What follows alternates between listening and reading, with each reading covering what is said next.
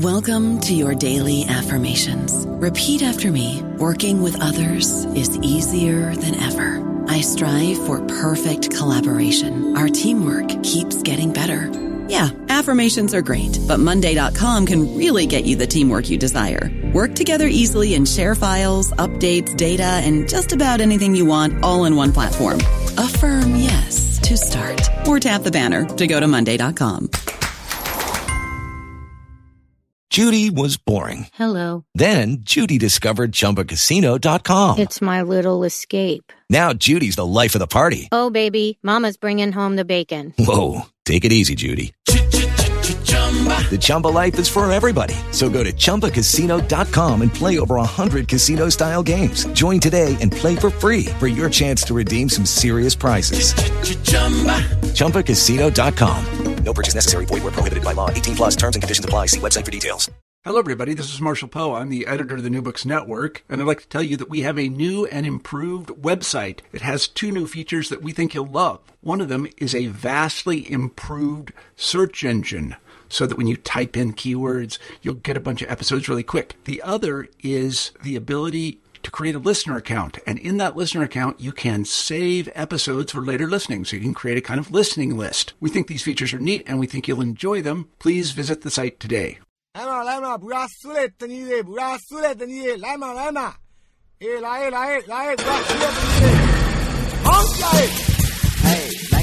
Welcome to New Books in Southeast Asian Studies on iTunes and via the web.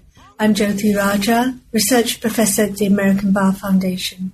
And today I'm talking with Nick Cheesman, a Fellow at the Department of Political and Social Change at the Australian National University, about his 2015 book, Opposing the Rule of Law How Myanmar's Courts Make Law and Order, published by Cambridge University Press. Nick, welcome to the show. Thank you, Jothie. It's great to be on the other side of the mic. You and I have um, are talking on the sidelines of the Law and Society's annual Law and Society Association's annual meeting held this year um, in New Orleans, and there was a re- really lively discussion of your book at the Author Meets Reader session. And one of the things that was discussed, and I wonder if you'd like to start by talking about this, is the very striking cover of the book. This very striking image of a pair of raised, proud, defiant, handcuffed wrists with um, the insignia of a policeman's cap showing just below these wrists, and behind the wrists, a building which looks like it could well be colonial, but is definitely institutional in some way. Thanks for beginning with the cover. The cover is important to me, and I apologize to podcast listeners who cannot see it, but it will be posted on the website. It's important to me because I did want to have a cover image that captured features of the book's contents that are important to the arguments contained therein and also to its empirical contents. For that purpose, I sought out a photographer based in Yangon and asked him to go out and take photographs. And for listeners who are familiar with the publishing process, you'll be aware that a lot of publishers prohibit the use of photographs that show faces of people clearly so that they're recognizable without authorization from those persons to be on the cover. Therefore, the photographer had a bit of a challenge in trying to frame and take photographs that wouldn't include the face of somebody and yet would capture in some way the um, intellectual and emotional contents, I suppose, of the book. And I appreciate how much people have been drawn to this image of uh, the raised hands of the person being taken into custody, clearly a criminal case where somebody is being detained after being brought forward to a court. The background is indeed an image of a colonial era court building, which is still used as a court today. In fact, it's the Yangon Western District Court building, which is right in the center of downtown, adjacent to the docks for anybody who's familiar with Yangon. You can see the wrought iron of the building there showing clearly its colonial origins. And those colonial origins are indeed a feature of the contents of the book. So that's one aspect of the book's contents which shows clearly in the image. Another feature of the image that I liked is the presence of the police officer behind the detained and it, on the cap of the police officer is the map of Myanmar in the insignia.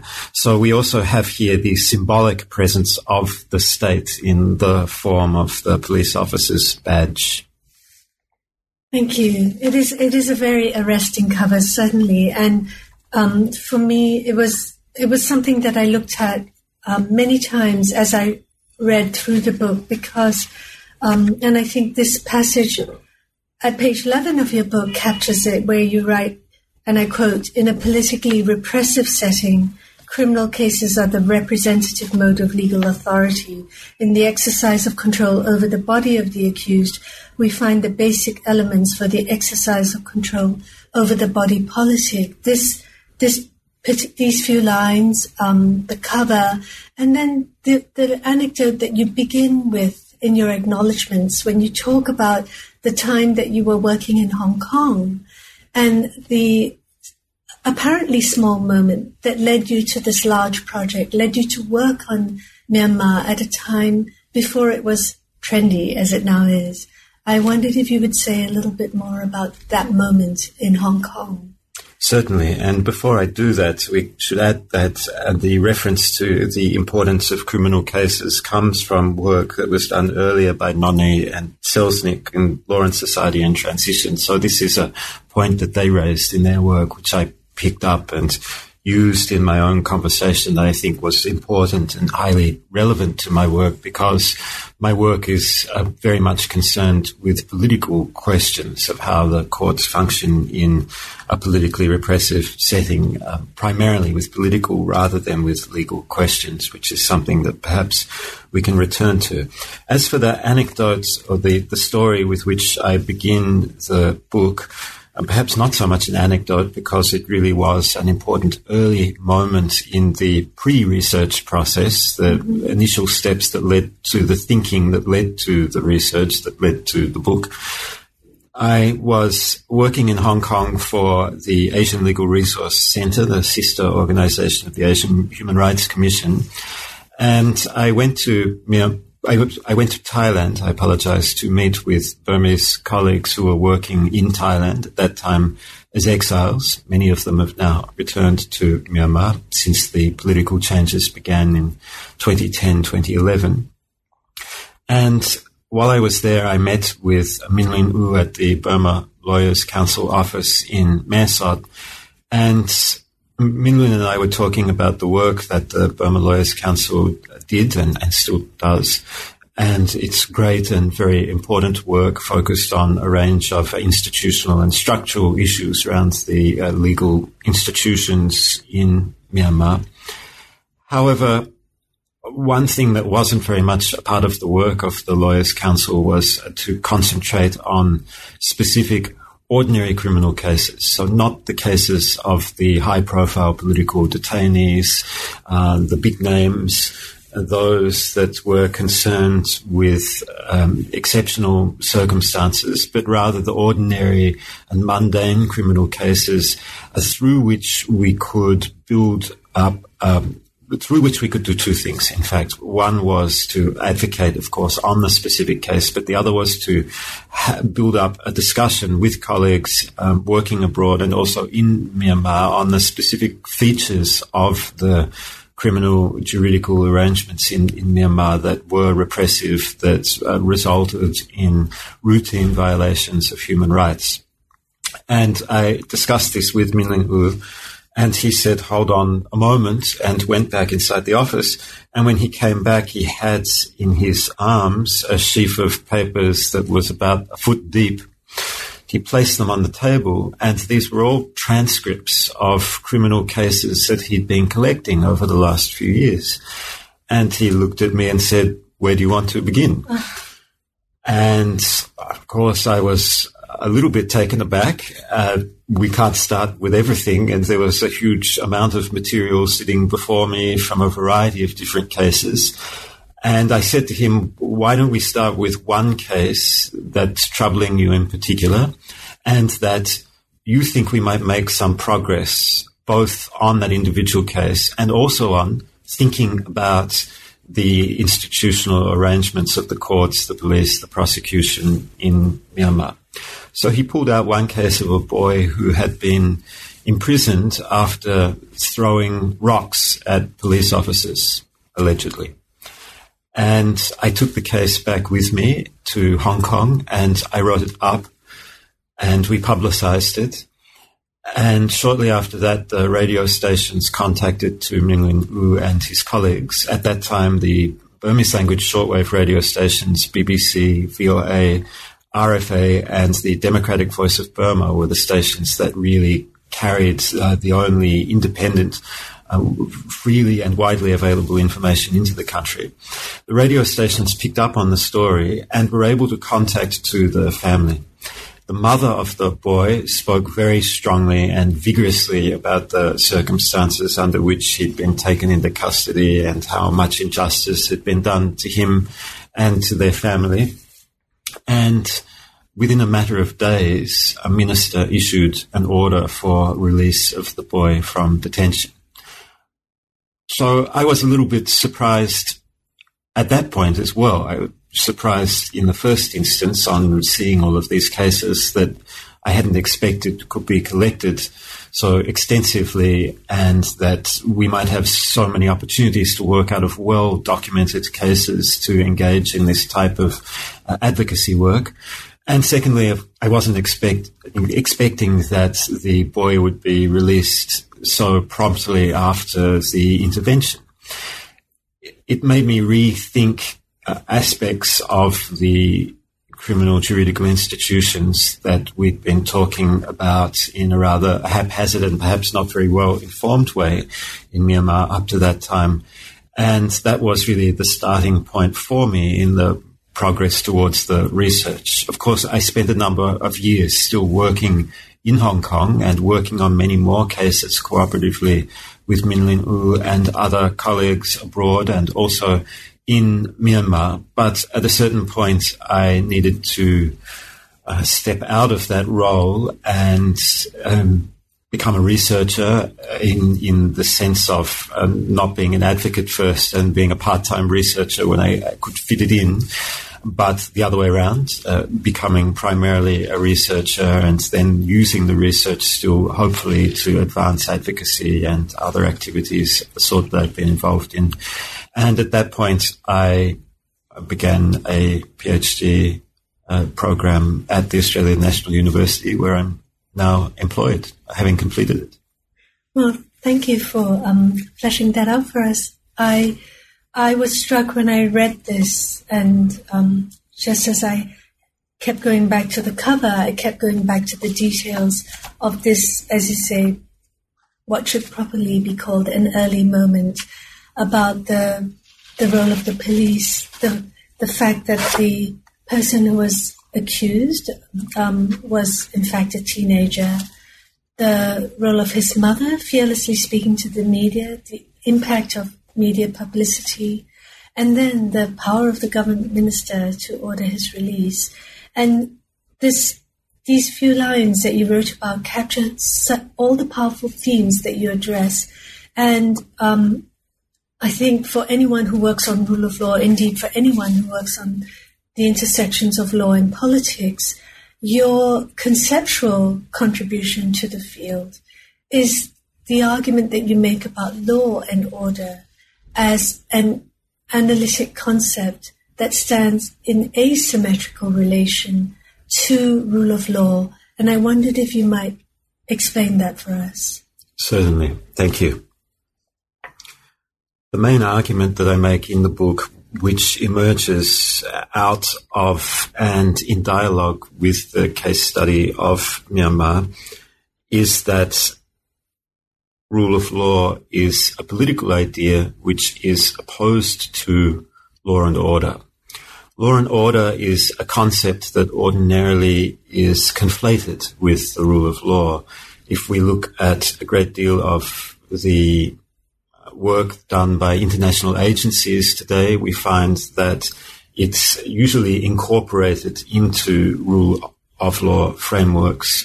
And a colleague of mine, Jeremy Farrall, has written an excellent book on UN sanctions and the rule of law, in which, in one of his chapters, he identifies five common ways in which the rule of law is either defined or situated in close proximity with other concepts. And the law, law and order is one of those five categories that he identifies from the work that he did.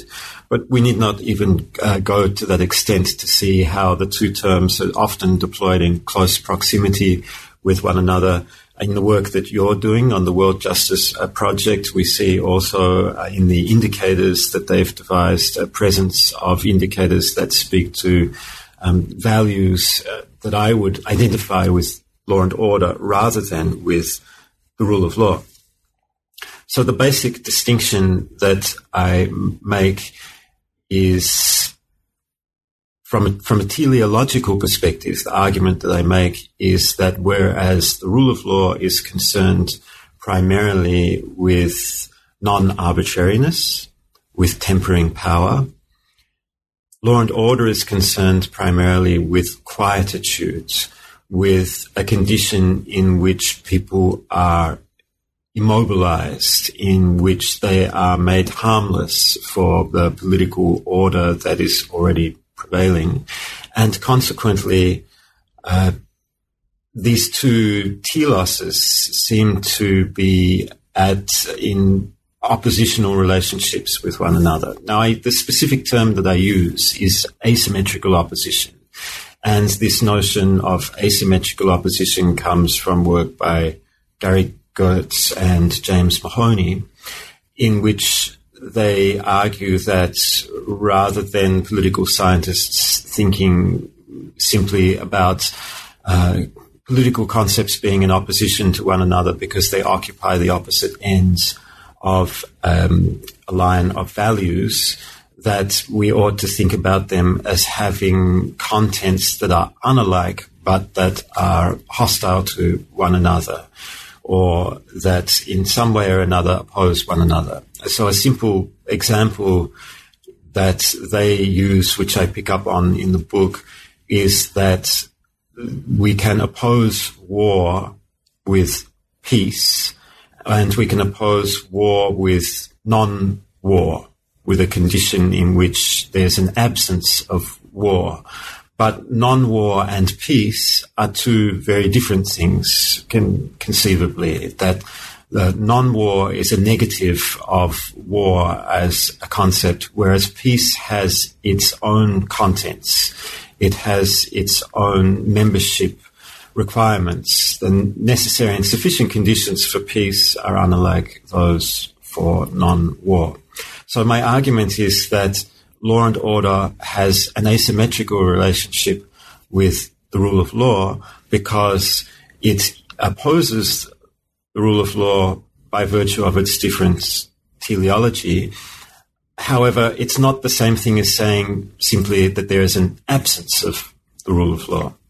And I arrived at that position out of the work that I did on Myanmar to return to the case study, where one would hear people talking about the lack of rule of law in Myanmar, as we do in other countries that by the criteria set down by international organizations or the World Justice Project and others that use uh, templates and adopt deductive approaches to the rule of law, um, we encounter them then telling us that what we find is a, is a condition of absence.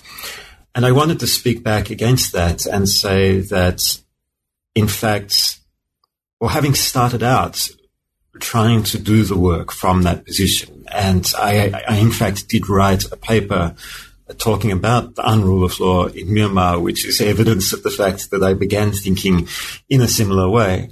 At having started out that way, what I encountered more and more in the course of my research wasn't a condition of absences, but a condition of presences. And I felt that those presences, the characteristics of the juridical institutions in Myanmar I was looking at empirically, as well as the their normative features, the norms, the values that animated those institutions, were mobilizing against the values and principles of the rule of law. And therefore, I tried to develop that juxtaposition throughout the case study through first through some historical outline and then subsequently through a discussion of a number of aspects of the criminal juridical institutions in Myanmar in the present day. I found it invaluable the way you reviewed the literature, Foucault, on policing and the police state, not, not in the narrow sense that we understand the police as an institution today, but the, um, all the scholarship on the relationship between society and order and discipline and policing. I found that really invaluable. And the way in which you highlighted the different um, lexical items in Burmese and how you took seriously both this um, both these lexical items and the meanings that inhered within them, and then um, trace the unfolding through the colonial stage onwards to the present into the conflation that um, we are now seeing. And I wondered if you might um, talk a little bit about how rule of law, law and order um, occurs differently in Burmese. Thanks for that question. It's an important part of how I develop the conceptual arguments. The first chapter of the book has an excursus on language, and that's where I set out the basics of the relationship. You're right to point to some of the observations that Foucault made on law and order as one of the starting points for my thinking about how to use the Burmese lexicon, both in order to engage productively with a conversation about what I encountered in Myanmar, but also to advance a larger argument about the conceptual relationship between law and order and the rule of law. Foucault argues that in a couple of pieces and talks that have since been published in English that law and order is a hybridized monster, that the two terms shouldn't be bound together in the way that they are, because order always refers to the state's specific order, whereas law refers to general rules and principles um, which uh, has a, a different connotation from order. Now, I don't go into any great depth in, in trying to unpack Foucault's reading of the term, but I use it, I leverage off it in order to engage with this question in Burmese. And the first thing to note is that whereas in English, law and order and the rule of law are often readily conflated because we have the lexical overlap of law in both. The word for law and order in Burmese does not contain any reference to law at all. That term, Nimu Bibiaye, uh, in fact, connotes a condition of stillness and quietude. In fact, when it's broken down into its root terms, it's uh, quite explicit and the image is quite a powerful one. So Nyen is um, a quiet stillness. Wood is to be crouched. B is to press down, and Bia is flatten. So there's nothing in that notion of law and order that refers to law. On the contrary, it is a condition in which uh, people are stilled, they are quietened, and that quietening doesn't take place simply as a result of their own behavior. This is another point I make about the relationship between the two terms I, that I try to develop at a general level. That uh, not only is it the case that they are quietened, but they are quietened because of some kind of superordinate subordinate relationship. Somebody is doing the quietening. Somebody is taking responsibility to ensure that others are stilled. And so I argue that one feature of law and order, uh, by looking at the Burmese case, but I advance a more general argument uh, along these lines, is that um, whereas for the rule of law, discipline is an endogenous feature. It's, it emerges out of the political relationships that people have when they treat one another as political equals. Law and order, in fact, necessitates um, an exogenous imposition of discipline, and therefore it implies that there's an unequal political relationship. Some people are superior to others. This is one key distinction that I make working with that uh, lexical and differentiation, the two terms. Very briefly, the rule of law in Burmese is there are a number of terms that are used for it that are closely associated with one another. The term I refer to in the book is Dia Ubade Somoye. It's, in one sense, it is a translation of the English term. However, I think it's a useful and powerful one. And one of the reasons that I think so is, again, if we go to the roots in this term, we find two terms that are derived from Pali, Sanskrit, Indic origins. Diya, Diya is the equivalent of Dharma. So that refers to uh, natural order, to the law of nature. Whereas Ubade is from Ubadesa. It's a term that refers essentially to positivist, positive law or statutory law So we have a clear linkage between the two categories, two uh, forms that law may take here, and somoye is rule. Uh, consequently, the notion of the rule of law as dia ubide somoye is such that the kind of positive law that we find predominating in Myanmar today as a result of the Benthamite projects that I refer to in one chapter of the book uh, is not really compatible with the notion of Dia Ubade Somoye because it's still absent of this condition of Dia, Dharma, natural law. And that term, in some ways, anchors the concept of the rule of law very powerfully with the notion of justice, um, which also uses that root term in Burmese. So uh, that's the basic fe- those are the basic features of the, the, lexical distinction that I draw upon.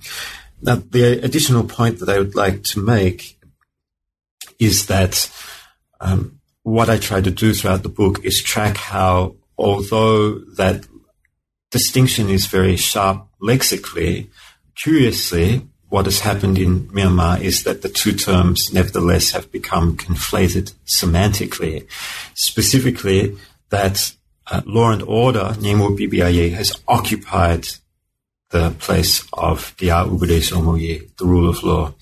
And I track that, occup- I track the tension between the two over different periods and then the occupation of the rule of law by law and order in the period of military rule from 1962 onwards. And the point that I try to make is that whereas that lexical conflation, that slippage occurs relatively and easily in English for the reason I mentioned already, it's much harder to do it in Burmese. And so uh, the fact that um, successive military-led governments in Myanmar have succeeded in some way, at least, in conflating these terms, speaks powerfully to some of the phenomena I study in the case of Myanmar. Thank you. Um, as I was reading it, and I really valued the way you situated your analysis in the colonial history, not just in the language, but in the colonial history.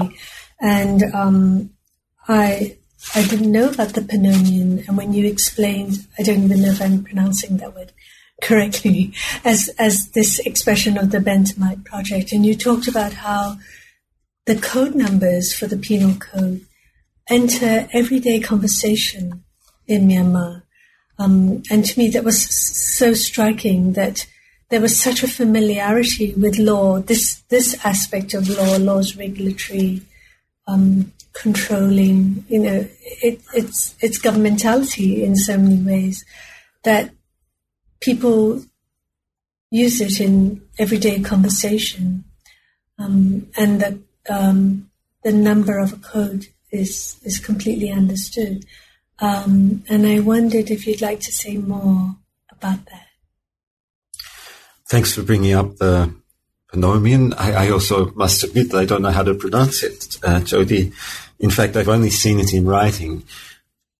The panopticon, of course, was made famous by Foucault um, by drawing on the uh, well, I was going to say concept, but uh, Foucault uses panopticon as a concept. But of course, for Jeremy Bentham, the originator of the panopticon, it wasn't a concept. It was a design for a correctional facility that would be both more efficient and more humane, keeping in mind that Bentham was a humanist of his time uh, in in um, designing a new kind of institution that would make um, the business of corrections uh, not only more humane, but also uh, engage with the creation of a new kind of society, one informed uh, by uh, scientific principles, which is very much uh, what uh, Bentham was concerned with throughout much of his writing. So the, the Pannomion is um, in parallel with the Panopticon, another feature of the work that Jeremy Bentham undertook in trying to design a scientific system of jurisprudence that would enable the better organization of society. Uh, for those uh, listeners who are familiar with Bentham, they'll be aware that he had a very negative attitude towards the customary law and the common law. He thought that it was um, had extremely detrimental and negative consequences, and his special interest was in developing jurisprudence that might eventually take over the common law everywhere. So when he was talking and thinking about the Pannomion, it wasn't particularly directed towards colonies like Burma or India. However, the people who took on Bentham's ideas, some of them were uh, very much followers of his, people like James Mill, the father of J.S. Mill. Uh, others were wouldn't class themselves as followers, but nevertheless they were sympathetic to aspects of his work. Uh, Thomas Macaulay, a Whig, nevertheless was one of those. These people uh, came to India with a view that, well, if it wasn't possible to get these things happening in the metropole, then at least it might be possible to experiment with some of the designs and ideas of Bentham and other contemporaries in a colony where the subjects didn't have any say in the matter. And therefore, and I will be returning to Burma shortly, but we need to begin the discussion of history with India. Therefore, the design for a Pannomion refers to the program for writing of codified law, beginning with a penal code, but then a number of other codes that would be produced that together would serve to uh, pres- prescribe all possible offences and penalties that could be conceived of for the purposes of the colony. And one of the ideas that lay behind this, consistent with Bentham's own work, was that there really was no need for a professional judiciary. If you could write codified law sufficiently well, then all you required was a good administrator, a man, of course, with a, with a, a good frame of mind, a good understanding of the contents of some books in front of him. And with those books alone, he would be able to decide on everything. So we see here this enormous arrogance that uh, in this notion of, uh, of a universal jurisprudence that through a few codes and some enlightened men, uh, everything would be illuminated. There wouldn't be any zones of darkness, any zones of confusion left. Uh, everything, all problems could be solved, and uh, any social and political difficulties that one might encounter could be addressed. Well, the Pannomion was never realized, uh, not certainly not the way that Bentham would see it. The penal code in its first draft uh, is perhaps the closest that any statute came in India to representing Bentham's ideas. And the Indian Penal Code, when it was finally passed, underwent revisions from that draft. But nevertheless, it is quite faithful in many of its um, features, in its design, and in many of its contents to the ideas that the Benthamites had at the time. The Criminal Procedure Code less so. The Evidence Act somewhat more so because it was written by really the last great authoritarian Benthamite, Sir James Fitzjames Stephen. And together, these instruments have passed through time and successive generations and successive periods of political activity throughout South Asia, but also in Burma up to the present day.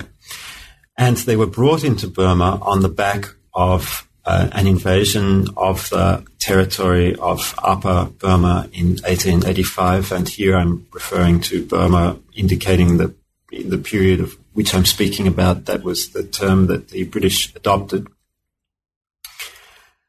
And really, without any modification at all, magistrates, um, district officers and others in the newly colonized areas, with the exception of frontier areas that remained under different sets of regulations, were instructed to uh, apply the contents of the codes to Burma.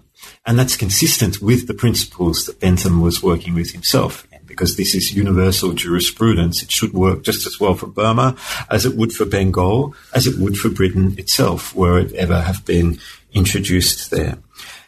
And consequently, when one does work on criminal cases, whether it's in Burma or India today, it's hard not to be struck by the degree to which these codes continue to play such a central part, not only in the day to day activities around cases, but also in the legal imaginings or, whatever form the imaginings take around these uh, cases. So one does find, as I mentioned in the book, and you've alluded to, um, people being interviewed on radio, whether they are lawyers or police or informed others constantly talk with reference to numbers in codes and sometimes offer explanations as to what they mean.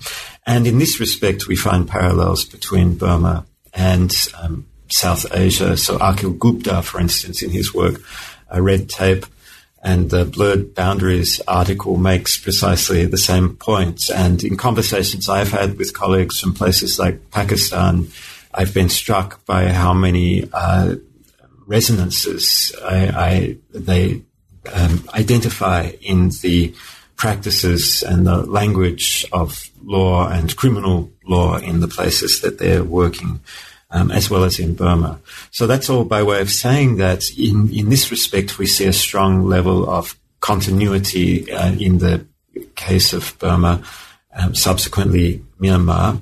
Whereas in other respects, we see very significant discontinuities. So in con- contrast to South Asian cases, a completely, um, the complete destruction of the institutional arrangements of the colonial judiciary after 1962. Also, the police force and other agencies were entirely reorganized. And yet the codes remain as this backbone of the criminal juridical apparatus and with profound effects for the lives of uh, anyone who comes into contact with these institutions or with the effects of these institutions in Burma as throughout South Asia. And indeed, the useful thing that you highlight for us in tracing the Pannomion and the role of these codes is how coherent they are with a law and order regime rather than a law, uh, rule of law regime. Mm the deep significance of law and order as a as a concept. The second half of the book really concentrates on things that we, we recognize as contemporary, things that we've been reading about um, in in media today. I wonder if you could explain to us how we got from the colonial state through to the moment of the present, um, and your use of this description of domination without ideology. Thanks, Jothie after independence in 1948, Burma was in a condition of turmoil. It was an extremely difficult time. the country had fought for independence. There was a strong uh, nationalist movement and an armed struggle against, first against the colonizers uh, in the form of the British, then against the Japanese occupiers, then again against the British as a, a, in the form of a of political resistance and a determination that independence would come quickly country was thrown into turmoil with the assassination of Aung San, the father of uh, Aung San Suu Kyi, and um, a number of members of his cabinet just on the eve of independence. And from the moment of independence was um, beset by insurgencies and armed conflicts of a, a huge variety. Despite the turmoil, the juridical uh, apparatus continued to function, and it did so much in the same way as it had in the colonial period, but with increasingly attention to questions of who or what was the citizen and what the rights of the citizen were. So here we have a distinctive feature of the, that period. And one thing that I identify in that period is a, a coupling of by that period, I mean uh, really the ni- decade of the 1950s. The coupling of the procedural rights, which were a feature of the colonial arrangements, with substantive rights under the Constitution of Independent Burma and the articulation of those. We don't have time to go into the details of it, but suffice it to say that the institutional arrangements persisted until the first coup in 1958, and then a second coup in 1962, the second being a definitive coup, the first being one that brought in a caretaker government for a short period. The second coup changed arrangements completely. From the beginning, it was clear that the military was not prepared to go along with the status quo. The military dictator, General Ne Win, uh, shut down the superior courts, merged them into a single court, and uh, from the beginning, the superior judiciary was clearly um, much diminished. However, there were not other immediate institutional changes. Those occurred over many years. Again, the details of the story are too many to go into now, but suffice it to say that by the early 1970s, 1972, and then again by 1974, when a one party parliament was established, the professional judiciary was completely demolished, and a lay judiciary consisting of tribunals that were under the instructions of uh, horizontally arrayed party officers and administrators was put in place. So this rearrangement resulted in a completely different institutional project from what had existed in the colonial and early post-colonial period but as against that, we see the persistence of the codes of criminal law and the continued use of the same kinds of arrangements for arrest and detention and incarceration that we see in earlier periods. So there's an odd juxtaposition. On the one hand, Burma is no longer like its South Asian counterparts to the West, in as much as the institutional arrangements are completely unlike them. On the other hand, it's not a revolutionary state either, despite the um, junta that came in in 1962 calling itself a revolutionary council.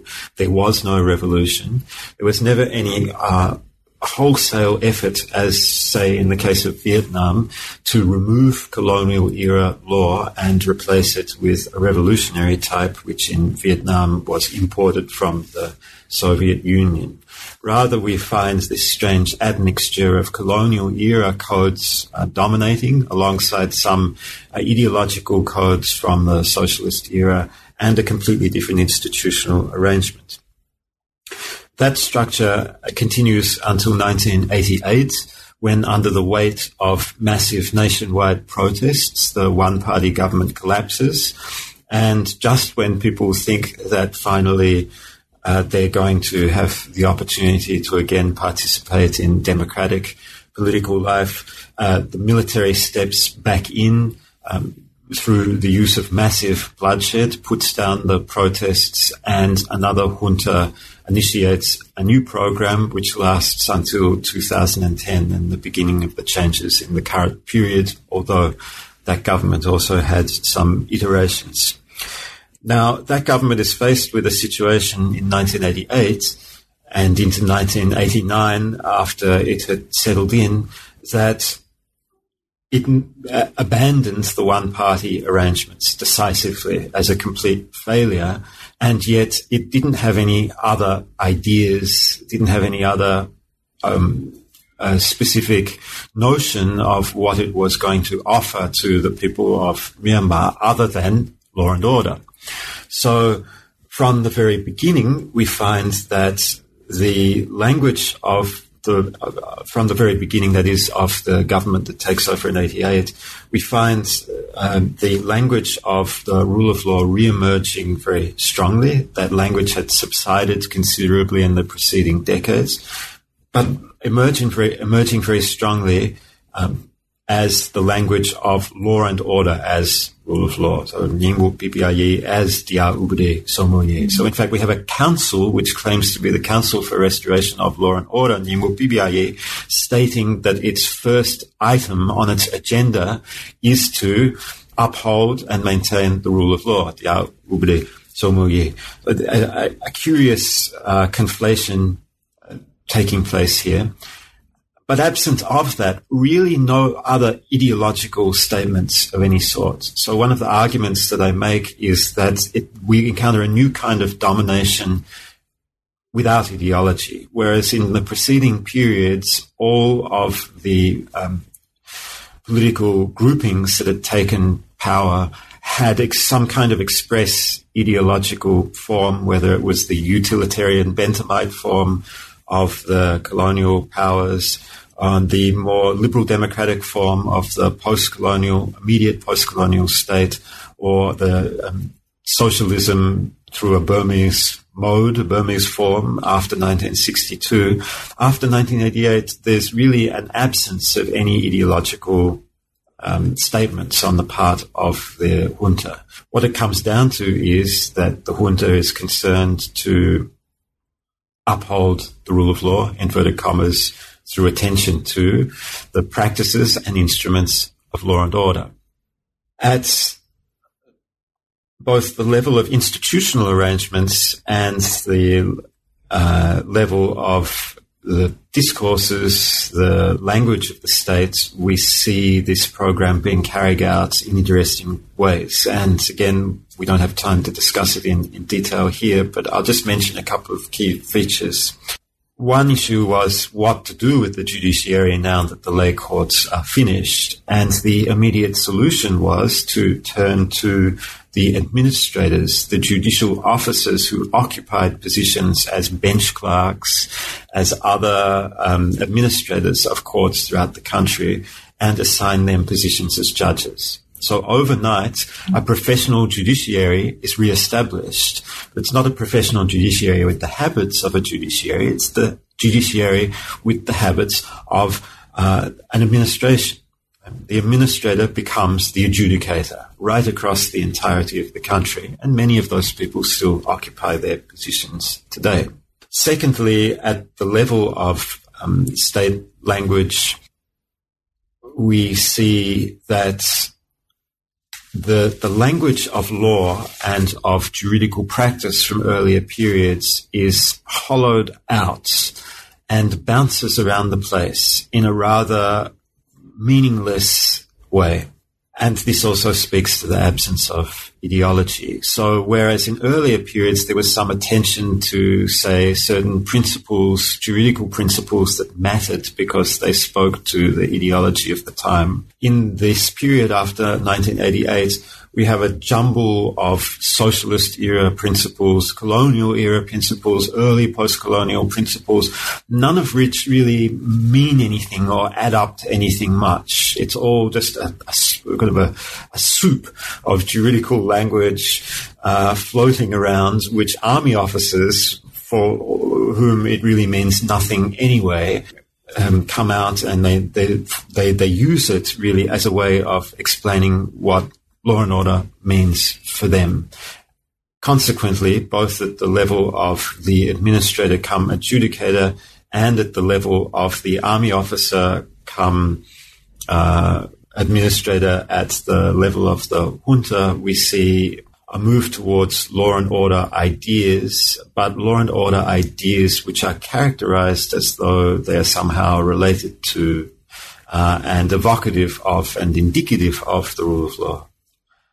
Thank you for um, spelling that out so clearly for me because it's it's quite a complex history.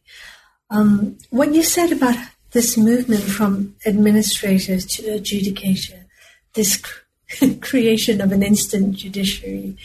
Um, that makes so much sense with reference to that really powerful chapter on the practices of citizen complaint and the way in which local officials interact with each other and the efforts of ordinary people, often rural, marginalized populations, to um, protect themselves against abuses of power and uh, construct themselves as rights bearing citizens. And I wondered if you might bring us to this point in your book, which is about a very, about the current moment and the way in which there is a, a rule of law radicalism and, a, and this really important use of a sense of rule of law in the hands of very ordinary people. Yeah, thank you for that question. Um, there's a lot in that chapter, and maybe one reason that there's a lot in that chapter is that, in a sense, this was the starting point for the research that led to the book, although it's the last part of the book. Uh, one of the things that struck me from early on was how it was that people complained often vociferously and vigorously to institutions and officers who were clearly unsympathetic to their complaints. And nevertheless, they persisted in ways that I found um, both remarkable and impressive, powerful. So I tried to, to draw some of that out in the last part of the book, having done all of the heavy lifting in earlier chapters, which isn't to say that the chapter on complaint is, is light lifting, but it needs, needed to be understood in relation to a, a lot of the grounds that we've covered already. It, may be difficult to speak to all aspects of the chapter, so let me just pick up on one uh, analytical distinction that I make and um, perhaps leave it at that. One of the things that struck me was the manner in which people complained uh, differed considerably, and it's not easy to come up with schemas or taxonomies of complaint when one finds that from from one letter and from one writer to the next, from one complainant to the next, there is a, great deal of diversity. Nevertheless, uh, there are certain patterns and certain features in the manner in which people complain Um, and here in particular, I'm interested in complaints against or in relation to state officers. So in a setting where you wouldn't expect that state agencies would be sympathetic to complaints and wouldn't be efficacious in delivering redress for complainants.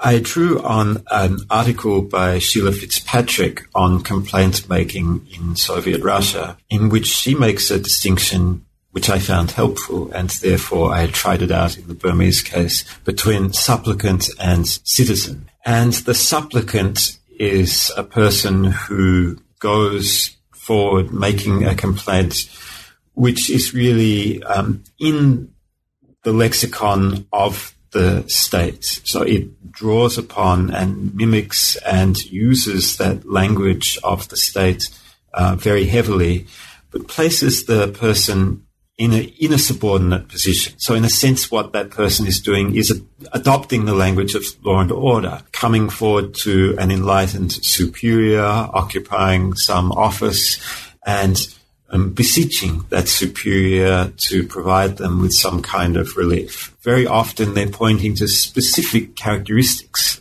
of the themselves, or if someone's writing the letter on their behalf, a lawyer or a professional letter writer, then uh, that person is doing it. They may be identifying, for instance, that um, supposing it's a, a, young woman who has been molested or raped, then uh, they may be identifying what are the features of the young woman that makes her worthy of attention by presumably a male superior in 40 or 50 years old who might adopt a paternalistic attitude towards that um, young victim, the innocence of the person, the vulnerability of the person that makes her deserving of intervention and attention and the alleged perpetrator deserving of punishment.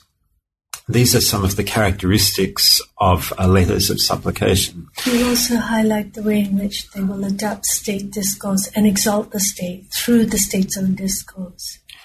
Indeed. Now that's a tricky aspect of the of the distinction that I'm trying to make because in fact that happens in both the categories which I've identified, the supplicant and the citizen. The supplicant will do that in a way which, as you say, I think the word you use, exalt, is the correct one. Uh, it will be exaltations without irony um, without any adornments or without an attempt to have a subversive message. So let's take that idea and then bring it into conversation with the citizen. The citizen might do the same thing. And here I drew on the work of O'Brien and Li in China on rightful resistance. And there have been others who have written um, on how uh, state language is used by people who are complaining against the state in ways that are contrary to the intentions of the authors of the original language, certainly not the, the complainants. The citizen may also use that language, but it comes as a challenge.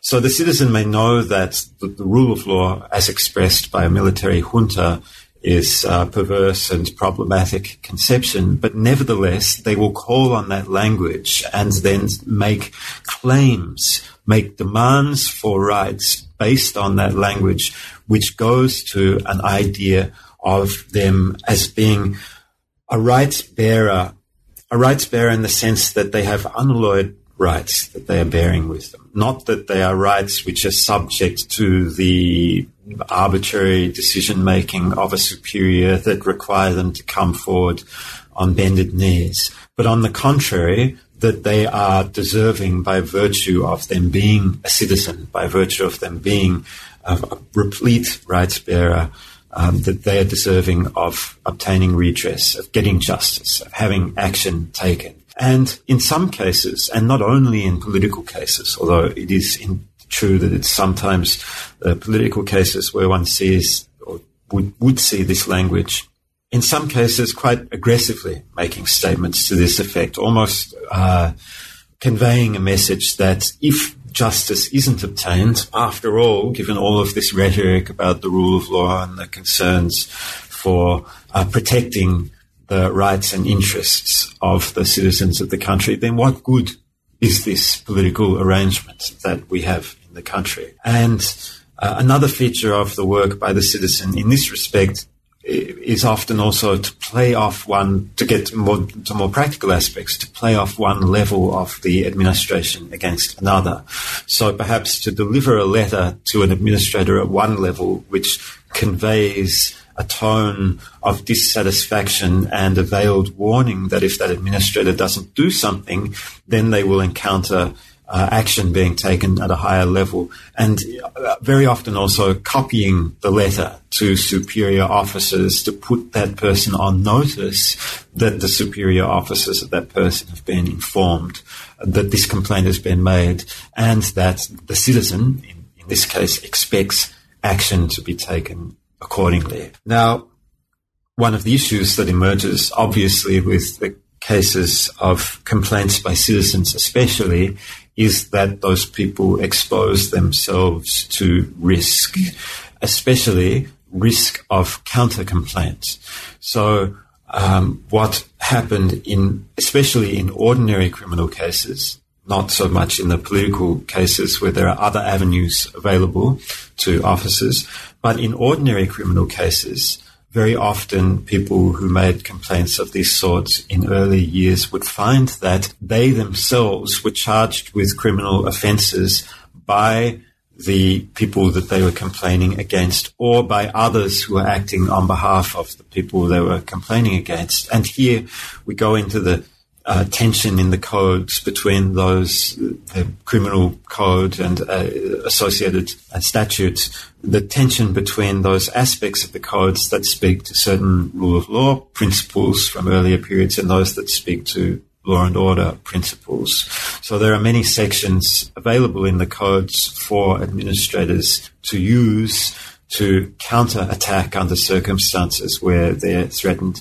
Additionally, uh, should someone choose to target a judge in speaking to earlier periods rather than the period that we're in now, uh, it was always possible for a judge to counter attack through use of contempt of court or other avenues open to them. And the person who is making the complaint might find that they themselves uh, end up being the subject of punishment rather than the person that they were targeting for action. But some complaints of that sort could succeed under certain circumstances, and I discuss cases in the book. We don't have time to go into them here, where complainants do succeed. However, for the most part, the success is of an administrative type. So, for instance, um, government officials accused of assaulting people and found, in fact, after some kind of internal investigation to have assaulted them or sufficient evidence suggests to suspect, to, to lead their superiors to suspect that it may have happened, uh, may be removed from their positions or may be transferred or demoted. However, uh, the likelihood that a complainant could bring criminal case against one of those administrators, and let alone an effectual criminal case, was extremely low. And in fact, that still remains the case today, even in the current period of political change, uh, partly due to still um, habits which have built up in these institutions over a long period of time, and partly also to provisions both in statute and in other instruments that put obstacles in the way of complainants against state officers. And I think also partly because, as you point out in that chapter, partly because these things are happening in distant places and the, the complex relations and the details and the unfolding of the events won't ever come to be known in the kinds of ways that you draw together um, in in your chapter, which is such a valuable contribution, I think, to knowledge. Um, yeah. I wish we had more time to talk about the book because it's such a rich study of so much and so much of which is not fully known or understood, partly because of the materials that you've worked so hard to access and understand and put on record and make legible to us, not just through the text of court cases that have not been studied, but also through fleshing out all the relational, contextual, um, political, historical um, relationships underpinning all these court cases. Um, your chapter on the 2007 protests and the chapter on corruption are particularly powerful. I'm so glad that Cambridge has brought the paperback out. It's going to make this book so much more accessible. Um, but in closing, I wonder if you could say a little bit about future directions. Thanks, Jothie, and I appreciate you mentioning that um, the paperback has come out. So I, I, agree that that uh, will give opportunity for many more readers than has been the case over the last year. Turning to what I'm working on now, one of the chapters in the book, which we haven't had time to speak about, deals with the phenomenon of what I call in the book judicial torture. Judicial torture insofar as it's torture that refers to the judicial process, that torture that has as its specific instrumentality a concern with judicial outcomes, in particular the obtaining of confession in order to close a criminal case. It was one of the most difficult parts of the book to work on for a host of reasons, partly to do with the subject matter, and partly also because I felt that I wasn't able to offer given the seriousness of the phenomenon, I wasn't able to offer an adequate uh, explanation for what I was observing. I felt that my interpretation, although satisfactory for this book, which had other goals and was oriented towards perhaps a somewhat different set of questions from those that that chapter addresses, I really didn't enable me to do everything that I might have liked to do with that material. Therefore, I decided um, having completed the book, that the next project I undertake should be a detailed study of torture. And I wanted to extend the study beyond Myanmar. I, I, felt it was important to think about this phenomenon comparatively. The, the book, although a single case study, is in a sense a comparative study. I've tried to set it up in a way that enables comparison but I wanted to make the next work that I did explicitly comparative. So I have organized a research program which involves a comparative study of torture in Myanmar and Thailand. And hopefully I'll be extending some of the findings from data collection in those two countries to comparison with some South Asian cases. And what I'm really hoping to do with this research is talk back against the dominant literature on torture or talk to it in, in different ways. Um, at the one level, we have uh, work on torture done by so many human rights organizations and advocacy groups and others like those with whom I worked previously uh, in all of the nitty gritty uh, detail on the other hand, we find a lot of work which is uh, flying at a very high level that is abstracted, that deals with um, scenarios that um, are sometimes described as um, torture scenarios in dreamland, I think is one author put it. I want to try and uh, bring that uh, abstract work on torture into close conversation with work on specific cases out of these two case studies and do it not by asking narrow instrumental questions about does torture work? Common question, which is asked by people who are thinking about it as an instrumental question, but rather uh, to ask a political question, which is uh, what work is torture doing? So to engage with the phenomenon of torture as um, as a political problem and one with deep implications for how we understand the uh, times and places and institutions where it's imbricated. So that's the intention for the next phase of my research, which should take me up to about 2020 and hopefully I'll have another book on the way around about that time. Well, we're all looking, certainly I'm looking forward to the next book, and I'm not at all surprised to hear that you've been awarded the very prestigious Institute for Advanced Studies Fellowship at Princeton to support your research in this field. And on, on behalf of everyone who cares about these things, very best wishes to you, Nick. Thanks so much for talking about your. Thank you for taking the time to talk with me. I see that the tender boat. Monkey! Hey, like I see that the tender boat. Monkey! Hello, it is Ryan, and I was on a flight the other day playing one of my favorite social spin slot games on chumbacasino.com. I looked over the person sitting next to me, and you know what they were doing?